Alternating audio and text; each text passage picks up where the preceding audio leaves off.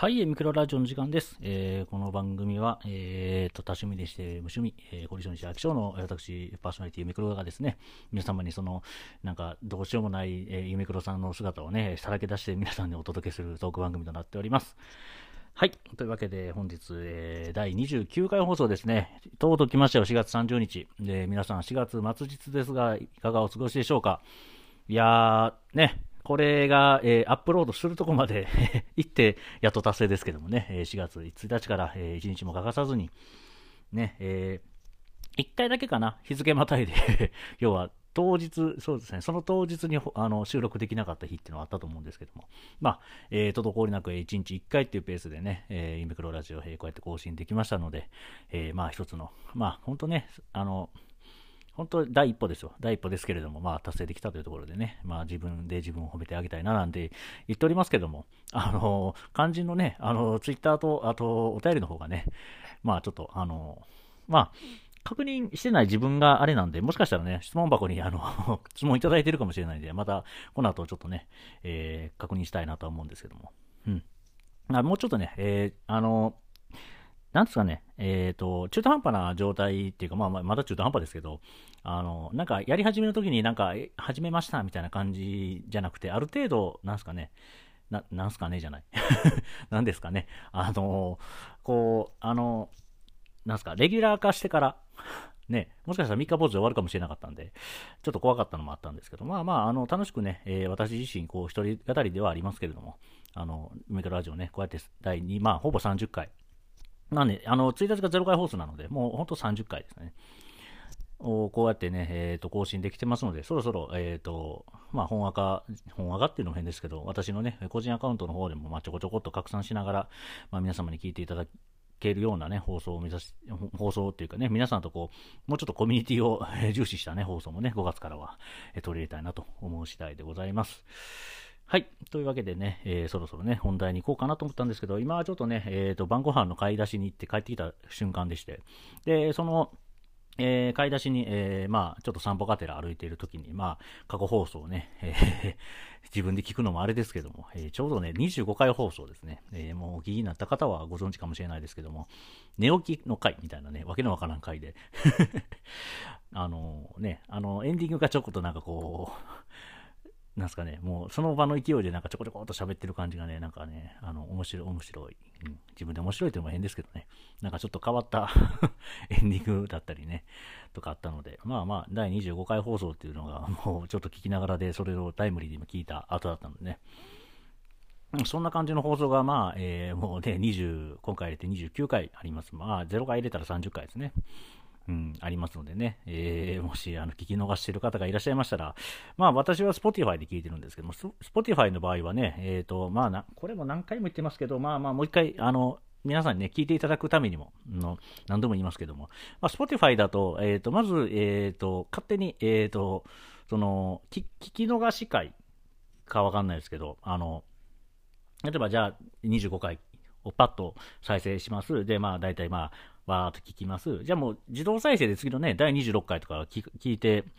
あの、聞けるので、あの、寝ながら聞いててもなんか知らん間に全部聞いてるみたいなね。ああ、だから全部きき ね、寝てるのに全部聞いてるじゃあかんやんって話はあるんですけど、あの、再生回数が、あうん、うん、なので、小ずるいな、夢黒みたいな話ですけど。まあまあ、あの、だからあの、なんですかね、あの、自分でこう、あ、次のやつ、なんかね、YouTube みたいにこう、あ、次のやつ、次のやつって、まああれも自動再生ありますけど、あの、夢黒ラジオでも勝手にね、あの、連続して再生、あの、ししてもらえる、あの、プログラム、プログラム？アプリ、アプリになってますのでね。うん。Spotify はね、まあ、結構、あの、使い勝手いいかなと。あとね、あの、速度も変えれますので、僕とか1.5倍にしてるんですかね。だと、まあ、だいたいね、2、30分だらだらだらだ、あの、えー、あのーとか言いながら喋ってますけど、それもね、サクサクサクっと消えるので、ただ、ちょっと、あのー早口な分、あの、早口すぎて何言ってるかわからないシーンとかあるので、ね、その辺がまあ、私の放送のちょっとこう、悩ましいところですけれども、まあ、ね、えーこれからは拡散して皆さんにね、えーいろんな人に、えーお聞きいただいてね、で、ご新規さんも含めましてね、えーいろいろと、え新しいコミュニティといいますか、ね、えあの、ラジオの輪が広がればなと思ってますので、また5月から、ね、これはエンディングでね、またいろいろとお話しさせていただこうかなと思うんですけれども、あの、またね、えー、新しい月は新しい月で、えー、いろんなことにチャレンジしてみたいなと思うユミクロラジオのお話でございました。で、ではまたじゃないですよ。えー、これから本題になりますのでね。では本題に行きましょう。はい、えー、本題ですね、えー、何の話しようかなっていうのは、まあ、あのぼちぼち、ぼちぼちというか、まあ、それは置いといて、今の、行きましょいっていうのは何だったんですかね 言った自分がちょっとなんか、えっていう感じだったんですけど、まあまあ、あやっぱね、あの、一月乾燥したというところで、ちょっとテンション上がってる感じでね、え、お話しさせていただこうかなと思うんですけれども、今日はね、えー、ちょっといろいろ考えてまして、あの、私の趣味の、あの、一つと言いますか、多趣味で無趣味なところのね、その多趣味な部分をね、一つ、お話ししようかなと思いまして。結構ね、音楽いろいろ聞くんで、えっ、ー、と、まあ、あの、逆に言う、逆に言うとっていうか、もうこのね、ユミクロさんのややこしいとこなんですけど、あの、音楽いろいろ聞くんでって、まあ音楽の話言いますけど、で基本、あの、まず、あの、ポピュラーソング、今で、今、今っていうか今年ですかね、あの、うっせいわとか流行ってるんですかね、流行流行ってる？流行った？ですかね。とかなんですけど、あの、ゆめくろさん一度もまだ聞いたことないらしいですよ。多分。いや、もうわかんないですよ。もしかしたら店内とかで流れてる、あのね、飲食店とかの店内流れてるのを、あの、知らずに聞いてる可能性があるんですけど、あの、真面目に聞いたことは一回もないそうですよ。うん。結構ね、その辺、あの、疎い。疎すぎるぐらい。最近で言うと、あの、なんですかね、 BiSH とかっていうんですかね。とかってなんかすごい人気ありますけど、あの、何にも曲、あの、代表曲はとか言われても何も言えないレベルです。はい。ね。なんかそんなあの感じで、ポピュラーソングにはとにかく疎いえー、ユミクロさんなんですけど、じゃあ音楽の話何するんやって話なんですけど、まあまあ、ちょこちょこパチンコの話もしますけど、まあ中森明菜さんが好きとか、まあそんな感じでね、80年代アイドルは、えー、ちょこちょこっと聞いてます。あの、まあ、そこまで詳しくです。これは浅く広くなので、あんまりこう、深いって話すると、あの、ね、その当時のあの、本当に親衛隊に入られた方とかにしたら、お前何は、あの、浅いとこのレベルで話してるんやって話なので、まあここはちょっとね、置いとこうかなって。あと、えっ、ー、と、まあちょっと昔、あの、ハマってた、ハマってたにしときましょう。あの、ね、あの、という意味で、あの、AKB48 っていた、いや、いいたじゃ、いたじゃ失礼ね。い、るじゃないですか。で、あのね、SKE48 だったり、NMB48 だったりね、HKT48 だったり、えっ、ー、と、ええー、STU が先かな。まあまあ、あとあとね、あの、何だっけ、サタデーナイト、SDN とかね、あと、新潟が N、N、NGT、うん、NGT とかね、なんかいっぱい今、いっぱい今いますけど、まあまあ、あの、その辺もちょこっとね、あの 詳しい、詳しいかな、もうだいぶ、だいぶ忘れてるかな。ですけど、まあその辺はね、ちょこっとこう、昔、あの、あの総選挙とか握手会とかねあの参加してたことがありましたので、まあ、その辺はちょこっとこう語れるかなとまあそれは置いといて、まあ、だからまあそれって80年代アイドルとも結構ねもともとはやっぱり世代的に、まあ、世代的な話するとなんか、ね、年バレるんで、まあまあそれは憶測でいいんですけど、だモーニング娘。とかね、がやっぱりこう、一時流行ったじゃないですか。つんくプロデュースの、つんくさんですね。シャ乱Q のつんくさんのプロデュースで。あんなんとか、朝やんとか結構見てたんで、結構ね、その辺がちょうどアイドルのこう、なんすかね、80年代アイドルからまた90年代アイドルから、そのグループアイドルみたいなところが、こう、のところでね、ちょうど世代的に刺さったっていうのがあって、まあ、それから大人になって、まあ、パチンコで AKB が出てきて、AKB にそこからちょっとこう、AKB って面白いやんみたいになったっていうだけの話なんですけど、まあまあ、それ、まあ、それはまあまあ、まあ、一括りにしておきます。アイドルっていう意味では。まあ、で、えっ、ー、と、あとは、えっ、ー、と、あの、ユーロビート。うん。あの、で知ってます？まあ、ユーロビートっていうのね、えっ、ー、と、ユーロビートっていうと、ちょっとね、あの、広い、かなり広い話になるんで、とりあえずちょっとね、歴史をね、今ちょっと語りますね。私が調べた歴史を。ユーロビートって、まあ、ユーロビートなんで、まあ、ヨーロッパなんですよ、ユーロ。ユーロビートなんで、はい。ヨーロッパ発祥の音楽で、えそもそもは、確かイタリアなんですよね。いや、じゃあ、イギリスだったかな。あ、もうその辺から、あ、今、確かでもイタリアやった気するな、最初は。で、60年代ぐらいに、その、えっ、ー、と、シンセサイザーが出は、出は、でき始めた時代。シンセサイザーっていう楽器が。時に、えっ、ー、と、まあ、あの、出来上がった音楽で、で、それが確か次、イギリス、イタリアが発祥で、イギリスで流行ったんですよね、確かね。で、イギリスで流行って、で、それが今、ユーロビートブームになるんですけど、でそれは、えっ、と、昨今の日本のユーロビートとはまた全然違うユーロビートで、えっ、と、まあまあ、それは映画音楽とかに使われたんですよね。で、うん、っていうのがありまして、で、それが、えっ、とね、80年代ぐらいになって、えっ、と、まあ、全世界にユーロビート、その、っていうのが、まあ、ポップスですよね。あの、まあ、要は、えっ、と、まあ、言い方あれですけど、若い歌手の人が、その、ユーロビートに合わせて、ね、歌うっていうのが、まあ、えっ、と、その、全まあ、それがヨーロッパのね、セールスか、その、アメリカのセールスかとかわからないですけど、いうところでもうだんだんとこう、地位を上げてきたときに、ここでやっと日本の話になるんですけど、ちょうどその時に日本でも、その80年代、ユーロビートポップス、その世界の、をカバーしようっていう流れがあって、でそれがまあ有名な曲が何曲かあって、まあ一番有名なのはあれじゃないですかね。あの、荻野目洋子さんのダンシングヒーローとか、うん。ね。とか、まああと、ね、いろいろあるんですけど。多分ね、ダンシングヒーローのあの曲の感じって言ったら、あ、ユーロビートやなっていうのが、ちょっと、あの、パッとそれでイメージつけてもらえれば、だんだんだんと話もね、分かりやすくなるんですけど。で、その後に、まあそこで、えっ、ー、と、80年代の、え、ー、と、まあ、カバー、えー、ポップスカバーと並行というか、どっちが先かっていうと、多分ディスコのが先なのかもしれないですけど、まあ、ディスコの、ディスコ音楽として、まあ、一つユーロビートっていうジャンルがあって、で、まあ、ね、それはでも70年代からあったのかな？うん、で、80年代ね、あのよくマハラジャとかってあのね、ディスコですよね。とかが、まあ、こう、そのユーロビートブームっていうのがまた、まままた来るというか、まあ、そのディスコ界隈ではすごいユーロビートがまあブームになると。で、それが、まあ、とうとう90年代になって、えっ、ー、と、パラパラという形になるんですよね。うん。あの、女子高生がね、ガン、まあ、ガングロかど、まあ、でもガングロでしょうね。ガングロか、うん。ガングロとあのルーズソックスのあの時代ですよ。に、そのパラパラっていうそのユーロビートの音楽に合わせて、こう、手、ね、手をこう、いろいろこうしてね、手をいろいろこうして、手と腕をこういろいろして、まあ、ダンスを踊るっていうのが、まあ、ユーロビート音楽に合わせてってところで、それでユーロビートがまた、えー、とブームになる。それが第二次ユーロビートブームっていう言い方で合ってますかね。うん。っていう感じで、あの、で、第3次が多分、あの、ABEX が仕掛けた、で、ユーロビートブームになるんですかね。いや、でもその辺がね、ちょっとね、なんか、あの、だいぶ前、昔、前に見た歴史だったんで、ちょっと僕ね、あの、見ながらね、あの、ネットで調べながら言えたらいいんですけど、ちょっとごちゃごちゃになってるんで、あの、また、あの、ユーロビートに関してはまとめて、また、あれ、あの、まとめてっていうか、まとめ終わった後にまた話しますね。今日はユーロビートの話をするつもりであの話してるんじゃないんで、まあまあ、ユーロビートってまあそういう感じで、結構ね、あの面白いんですよ。でも僕が好きなのはあのその後のイニシャル D で、あのでももうあの人気を博しました、あの ABEX さんが出したのスーパーユーロビートビ、えー、シリーズっていうのがあって、まあそれはもともとあの海外の、え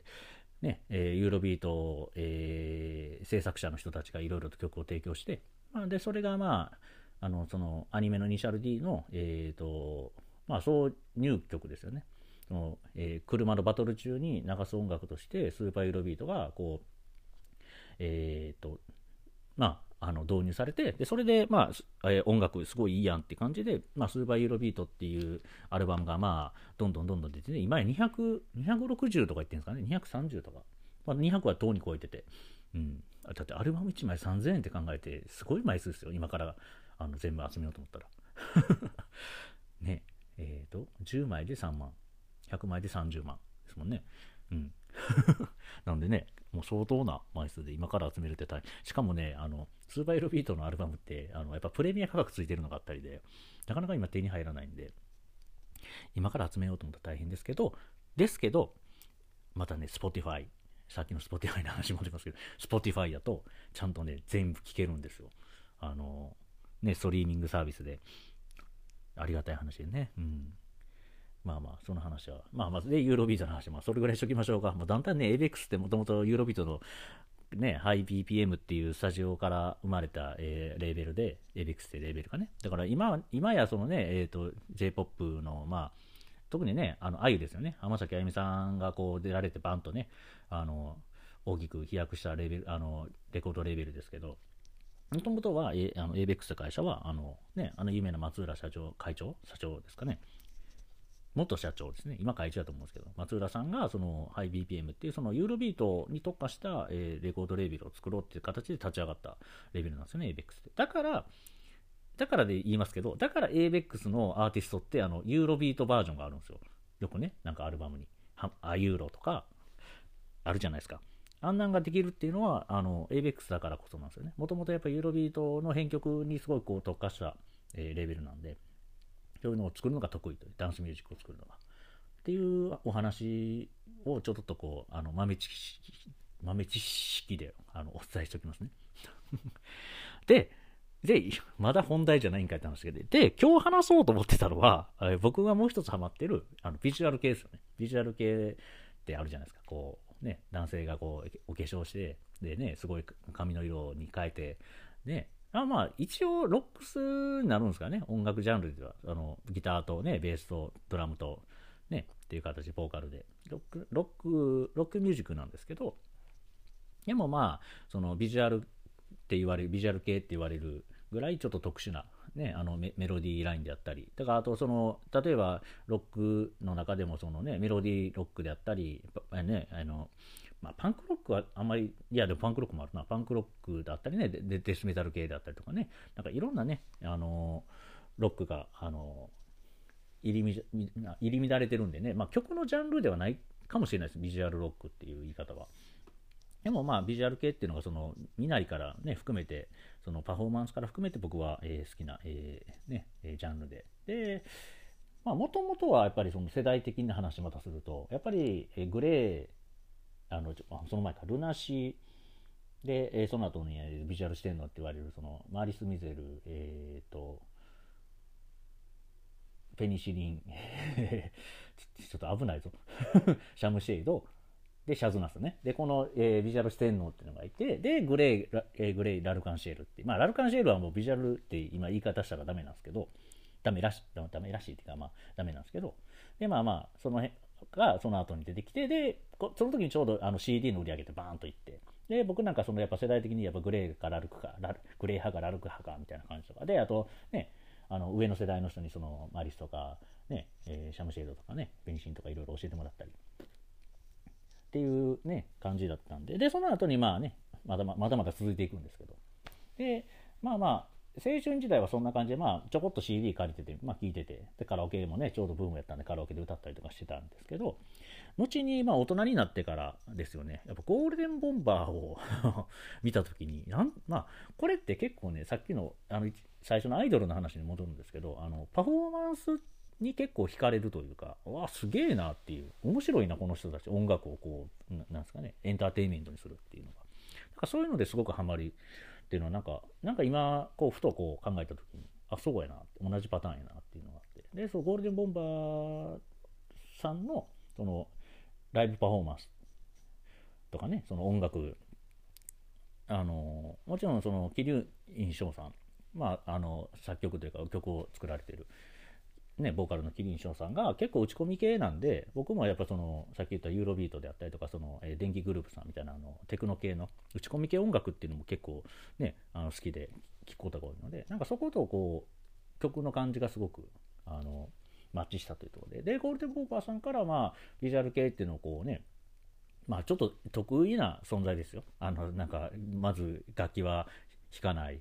とかね、歌ってるだけみたいな。とかの、ちょっと他の、ね、バンドさんと一緒にしたらっていうのはあるかもしれないですけど、まあ、そこからスタートで、で、あの、まあ、どっちも、まあ、元に戻ったり、その、だから、え、学生時代、学生時代って言ってしまった、ケースにの、あんまり聞かなかったラルカンシェルとか、その前の世代、ね、それから x ジャパンとかまで遡っての、そのいろいろんなバンドの曲を聴いたりとか。で、逆に、その、えーえー、今、今っていうんですかね、今活躍されてるビジュアルバンドの人を、ね、結構あのビジュアル系専門の CD ショップとか、まあ有名なライカエディソンとか、えっ、ー、と、ね、あそこ。もう全然出てけえへん。ああ、もう老化現象、老化現象。ね。まあまあいろいろあるじゃないですか。もうライカが先に出てくるんですけど、まあまあいろんなね、CD ショップがある。なんで出てけえへんねん。えっ、とね、いや、まあ、出したいけど、出てけへんからやめとこう。で、そういうとこ行って、ジャケ買いするんですよね。あの、CD 見て。なんか、あんま聞いたことない、あの、インディーズのね、バンドさんの CD を買って。で、聞いてみて、おおで、ネットで調べて、あ、こんな人なんや、みたいな。で、ツイッター見てね、あ、この人面白いや、ちょっとフォローしようとか。っていうのがね、一時こう、あの、マイブームになってまして、まあ最近ちょっとこの、ね、ライブに行けないってのもあったりとかで、ちょっとこう、趣味から離れてはいるんですけど、結構ね、ビジュアル系は、その、今で言うとキュアとか、雑誌で言うとね、とか、まあ僕、もうその雑誌が好きすぎて、本当に、あの、どっちかで漫画雑誌ではないですけどね、あの、どっちなんですかね、ファッション、ファッション雑誌、うん、もう含めてですかね。なんかこうカラーの、あるじゃないですか、A、A3 版っていうんですかね。A4 版か。いや、A3 はちょっとでかいか。A4 版かな？のあの雑誌っていうんですかね。を、あの、いや、A4 じゃない、A3 か。まあ、その辺はどうでもいいです。あの、よくある売ってる雑誌を、まあ、だからビジュアルで言うとキュアと、えー、っとね、昔で言うとフールズメイトとか、ななんかな、ちょっと、その辺調べてあるかな？ないね。なんか古い、ね、雑誌をね、ちょこちょこっとこう、あの、古本屋さん行って買い集めたりとかして読んでみたりとかね。ちょうどこう抜けてるとこで言うと、内藤宮さんとかが活躍された時代とか、ね、とかがこう、あまりその時代ってやっぱ一番こう、ね、私になってそのビジュアル系っていうものにあんま触れてこなかった時代なんでそこをね雑誌でちょっと補填したりとかして、まあ、でこう歴史を見るってやっぱりね何度も私のこの夢ラジオで語ってますけどもやっぱ歴史っていうのが大好きでこうどういう変遷でこうなってでこことここは実はつながりがあってみたいなとかが面白くて。っていうのがねまあそのこの後ちょっとてか今日そのビジュアルの話でしたかったの？はその私の好きなビジュアルバンドというかビジュアル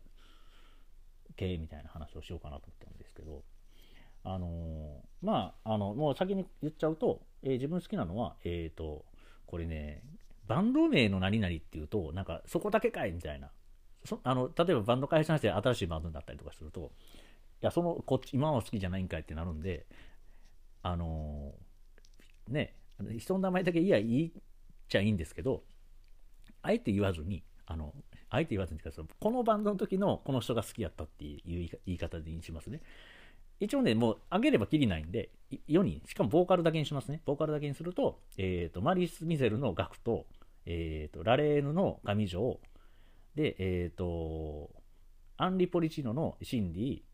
えー、ディオーラのヨーカっていう、この4人が僕、あの、もうトップ4なんですよね。まあ、全員ボーカルですけど。これでなんか、おおって思う人は多分相当ビジュアル系詳しい人で、あまあ、あの、ガクトは聞いたことあるなっていうか、ああのあのガクトさんね、みたいなぐらいで、あとの3人ちょっと知らんなっていうのが多分普通の一般的な多分あれかなと思うんですけど、いや、この4人がね、その、ビジュアル、結構ね、やっぱビジュアル系なんでビジュアルですよね。やっぱ見た目がね、やっぱかっこいいというか、あの、うん、好きな感じですよね。うん。多分ね、タイプめっちゃ似てると思います、全員。うん、ああ、そういう感じが好きなんや、ユミクロさんみたいな感じになってると思う。まあ、皆さんで一回調べてもらえれば。で、えっ、ー、と、まあ、ガクトさん、ガクトさんでね、もう皆さんご存知で、もうね、もう普通のテレビ、ね、もう年の瀬じゃない、えっ、ー、と、ね、年始のあの、ね、格付けチェックなんて、もう、ね、もうガクト、ガクトのためにある番組みたいな感じになってますけど、まあ、あのガクトさんですよ。が、まあ、マリス・ミゼルっていうね、バンドの、えーと、2代目ボーカルやられてまして、そう、意外とこれも知られてなくて、あのマリス・ミゼルって、えっ、ー、と、テツさんが、えーと一番最初。で、その後が GACKT さんで、で、その後クリハさんでしたよね。ボーカルね。うん。いうのがあって、まあまあ、その辺は、あの、そうちょっとね、興味持って調べた、あの、意外とこう、あ、あの、マリスのそのアルバム聴いても、ああ、そこ、やっぱ全然、あれは声違うし、曲調も違うわっての分かりますし。うん。あ、でも J 世紀は多分、本当 GACKT さんの時だったと思います。マリス・ミゼルは。ね。うん。で、えっ、ー、と、2人目になれた上条さんは、えー、と元ラレーヌっていうバンドで、まあ、上条さん自体はそのマリス・ミゼルのローディーっていうその、まあ、要は見習いみたいな感じだったんですね。で、で、えー、とラレーヌっていうバンドでデビューしちゃって、で、えー、と今は、えー、と上条っていうソロプロジェクトと、えー、とベルサイユっていうね、えー、バンドで、えー、今やられてるんですけどいやーね、1回だけあのライブ行ったこと、あ、違う違う、1回じゃん、2回や。2回行って1回ね、あのそのスペシャルバージョンのね、あのライブ見にわざわざ東京まで行ってね、あの聞いたんですけども、まあまあね、本当に。あの僕、まあ、一番今、本当に、ライブ何行きたいって言われたら、もう上条さんのね、ライブっていう感じで、もうね、ドハマりしておりますけどもね、あのね、なかなか このご時世ね、会いにも行けないわけですからね。うん、あでもまあ、その分、今オンラインとかでやられてるんですけど、なかなかそういう感じのとこまではね、こう、手が回らないというか、なんかじっとね、してね、ものを見れないんですよ。この年になって。だからドラマとか映画とかがね、やっぱしんどいんですけど、まあまあ、まあ何の話やねんって話まあまあそう、そんな感じで、もう、まあ、ガクトさんはどっちかというと僕なんか神、神存在なんで、あの、その、しかもマリス・ミデルの次のガクトさんっていう、まあもちろんガクトさんもその後、えー、まあ、紆余曲折があってガクトさんをソロデビューされてね、まあソロデビューのソロもいっぱいいろんな曲、有名な曲ありますけども。で、まあ、ガクトさんどっちかというと神、神存在で、で、上条さんが、え、ー、と、私の中でもその、えー、ナンバーワン。まあね、トップ4なんで、そのナンバーワンとか決めたらダメなんですけど、まあ、上条さんが私の中では一番、一番、興味ナンバーワンな人ですよね。で、えー、と、アンリ、元アンリ・ポリチの、今、極東ロマンスですよね。極東ロマンスバンドの、えー、ボーカルってシンディ。シンディはね、もう、シンディはでも、超イケメンやと思うんですけどね。僕は。わかんないですよ。それは、あの、皆さん人それぞれのあのイケメンとかね、あの、美女のあの感覚って違うんで、ですけど。いやー、そう。あの、たまたまね、その YouTube にいろんな、えーと、レコードレーベル、そのインディーズ含めてレコードレーベルさんとか、その、えー、バンドの、えー、方がね、YouTube チャンネル作られてて、で、あの、ビジュアル系のそのミュージックビデオを、えーと、見ていくと、あのおすすめにいっぱい出て、あ、次このバンド見てみよう、このバンド見てみようみたいなのを繰り返してた時代があって、で、そこで見つけた、えー、バンドで、アンリー・ポリチーノって、もうもちろんあの、まあ、解散したんですけど、えっ、と、10年弱、えー、活動されてたんで、えっ、ー、と、デビューしてから。だからもう、で、あの、レーベルは、あの、ゴールデンボンバーさんの、えー、同じレーベルで、あの、の後輩に当たるんですよね、アンリ・ポリチーノって。で、えっ、ー、と、1回だけね、ライブ行きまして、ね、楽しかったんですけど、あの、ライブに行く前、えっ、ー、とね、ライブに行く1ヶ月前とか、いや、1ヶ月もなかったと思う。時に、え、解散発表があって、うわ、解散発表したん決まってからライブ行くんや、みたいな、ちょっとなんか、どういう気持ちで行っていいかわからんかったのを覚えてますね。うん。だからまあ、あの、本当に、あの、ファンになった時期から考えたら、本当もう最後の、本当最後の最後しか見れてないんですけど、まあもちろんね、あの、昔のそのアルバムアルバムとかも聴いて昔の曲から全部、まあ、網羅しますし、で、昔のそういうね、キュアとかを見れば、ね、その時のとか、あのね、解散の時のあのインタビューのあの、何でしたっけ、ロックリード、ロックリード、ロックリード、ロックリードって言ってますそう、ロックリードってあの、結構ビジュアル系の方のあのインタビュー書かれて、あの載ってる、もう読み物なんですけど、もう特に解散のやつもね、買って読みましたし、結構ね、あの、凝り性なだけあって 凝ると結構ね、いろいろね、あの、見たり聞いたりするんですけど、そうそう。で、極東ロマンスっていう、まあ、バンドに、まあ、ほとんどメンバーそのままアンリーのメンバーそのままなんですけど、まあ、要はアンリーのメンバーがどんどん抜けてしまって、もうこれ以上ちょっと形として成り立たないから、アンリーの名前は一応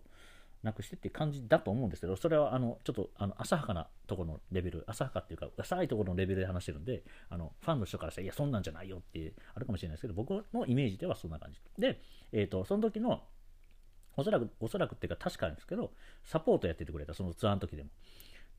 ドラムが抜けてとか、ベースが抜けて、いや、ベースはあったかな。いや、ベースもなかった。とかね、あっていうのがあって、で、そこのサポートしてくれてた子を加えて、また新生アンリとしてできたのが極東ロマンスってバンドで、いや、ゼロってね、あのアルバム買いまして、でもそっからね、なんか全然追っかけてなくて。今ね、あの、この、ちょうど今日、その、あの、今日の晩ご飯買い出しに行ってる時にツイッター見てたらね、あの、ザップ、ザップって、あの、その、あのレコードレーベルのところの、なんか、あの、おすすめになんか、ドクトーロマンス罰ゲームの YouTube みたいなのがあって、あ、まだ活動してるんや、みたいな。いや、そのレベルかいっていう話なんですけど、なんかね、なかなかね、今追っかけられてなくてね、うん、また、あの、コロナの時、まあでもね、あの、ちょっと話変わりますけど、あの、コロナになって、ね、やっぱり、あの、ライブハウスっていうのがすごく目の敵にされた、えー、歴史がありましてっていうのも変な話ですけど。でね、あの各、えーと、エリアのね、えー、ライブハウスが、あのまあそのライブハウスね、あのライブハウスっていう文化をなくさなくすのももったいないじゃないかっていうか、ライブハウスこのままじゃちょっとやりやっていけないので、あのライブ好きな人たちから支援ちょっといただいていいですかっていう企画があったときに、私もね、ちょっとだけあの参加参加っていうかね、あの支援の方させていただいて、まそれはちょっとね、あの全国のやつはちょっとね、あの間に合わなかったかなんかでできなかった、まあ、間に合わなかったって本当情けない話なんですけど、な情けない話なんですけどね。うん。ちょっと別の、あれ、東北大作戦かなんかですかね、の、あのなんかなんですかねって言い方もあれですけど、っていうあの東北の方のね、ライブハウスの、えーと、現金の方にね、あの現金っていうか、その、えっ、と、まあ、今風に言うとあれですよね、えっ、と、また出てけへん、あのお金集めるやつ。集金じゃないよ。あのね、あれですよ。うんで、まあ、いう形でね、お金をこう、あの募ってたところでも、私も、えっ、と、えー、ね、義援金という形で出させていただいて、まあ、まあ、見返りに、あの、まあ、っていうか、義援金っていうか T シャツを買ってくれってやったと思うんですよね。で、その T シャツ買うと、いや、違う、それじゃない。それも買ったけど、あの、そうそう、T シャツ買ったら、え、ー、とね、好きな自分の件に、え、ー、と、その自分の現金を、え、ー、と、要は、お渡しできるっていう。なんか全国の、えーと、ライブハウスが、要はそこに、えーと、名前が入ってて、なんかその T シャツ持ってました、そういえば。全然違うこと、違うのとな勘違いしてた。そうです、そうです。で、そういうとこにちゃんとしっかりね、えーと、お金も、えー、そうです。何回も言いますけど、お金をね、うん、あのしっかりね、えーと、現金を渡してね、うん、ライブハウス頑張れっていうところで。いや、それ環境、環境的には厳しいですよ。その飛沫がどうこうとか言ってる段階で、いや、ライブハウスってそういうとこやんっていう話になるんで、